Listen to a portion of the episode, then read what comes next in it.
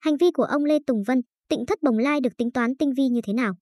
Lãnh đạo Ban trị sự Phật giáo Việt Nam tỉnh Long An cũng đánh giá, những hành vi của nhóm người trong Tịnh Thất Bồng Lai rất tinh vi và thể hiện rõ việc lợi dụng tôn giáo để lừa đảo, trục lợi từ thiện cho mình.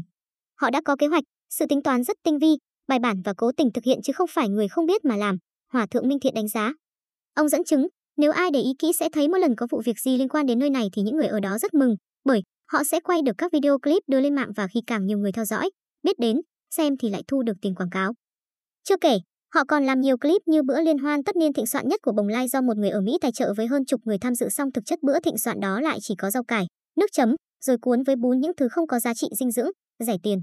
Bữa ăn thịnh soạn nhất nhưng thực tế lại đạm bạc nhất và những người tham dự vẫn vui vẻ dùng thức ăn.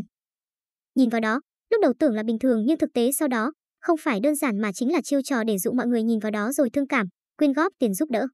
Chưa hết, họ còn tổ chức cho trẻ nhỏ trong đó đi thi ca hát, thách thức danh hài rồi trên nhiều clip, còn nói cho người ở đây đi thi các cuộc thi với giải thưởng rất lớn nhằm lấy tiền mở trung tâm nuôi trẻ môi côi. Song thực tế, thì ở đây chỉ có vài cháu nhỏ và đa phần đều có mẹ ở cùng, có quan hệ chứ không phải mồ côi như họ nói, Hòa thượng Thích Minh Thiện nói thêm.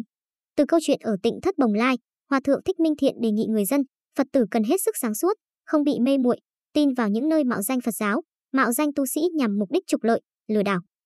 Đồng thời, các cơ quan chức năng cần có biện pháp kiên quyết xử lý những hành vi vi phạm ngay từ ban đầu những địa điểm giả danh như thế này để tránh gây lùm xùm, dư luận không tốt.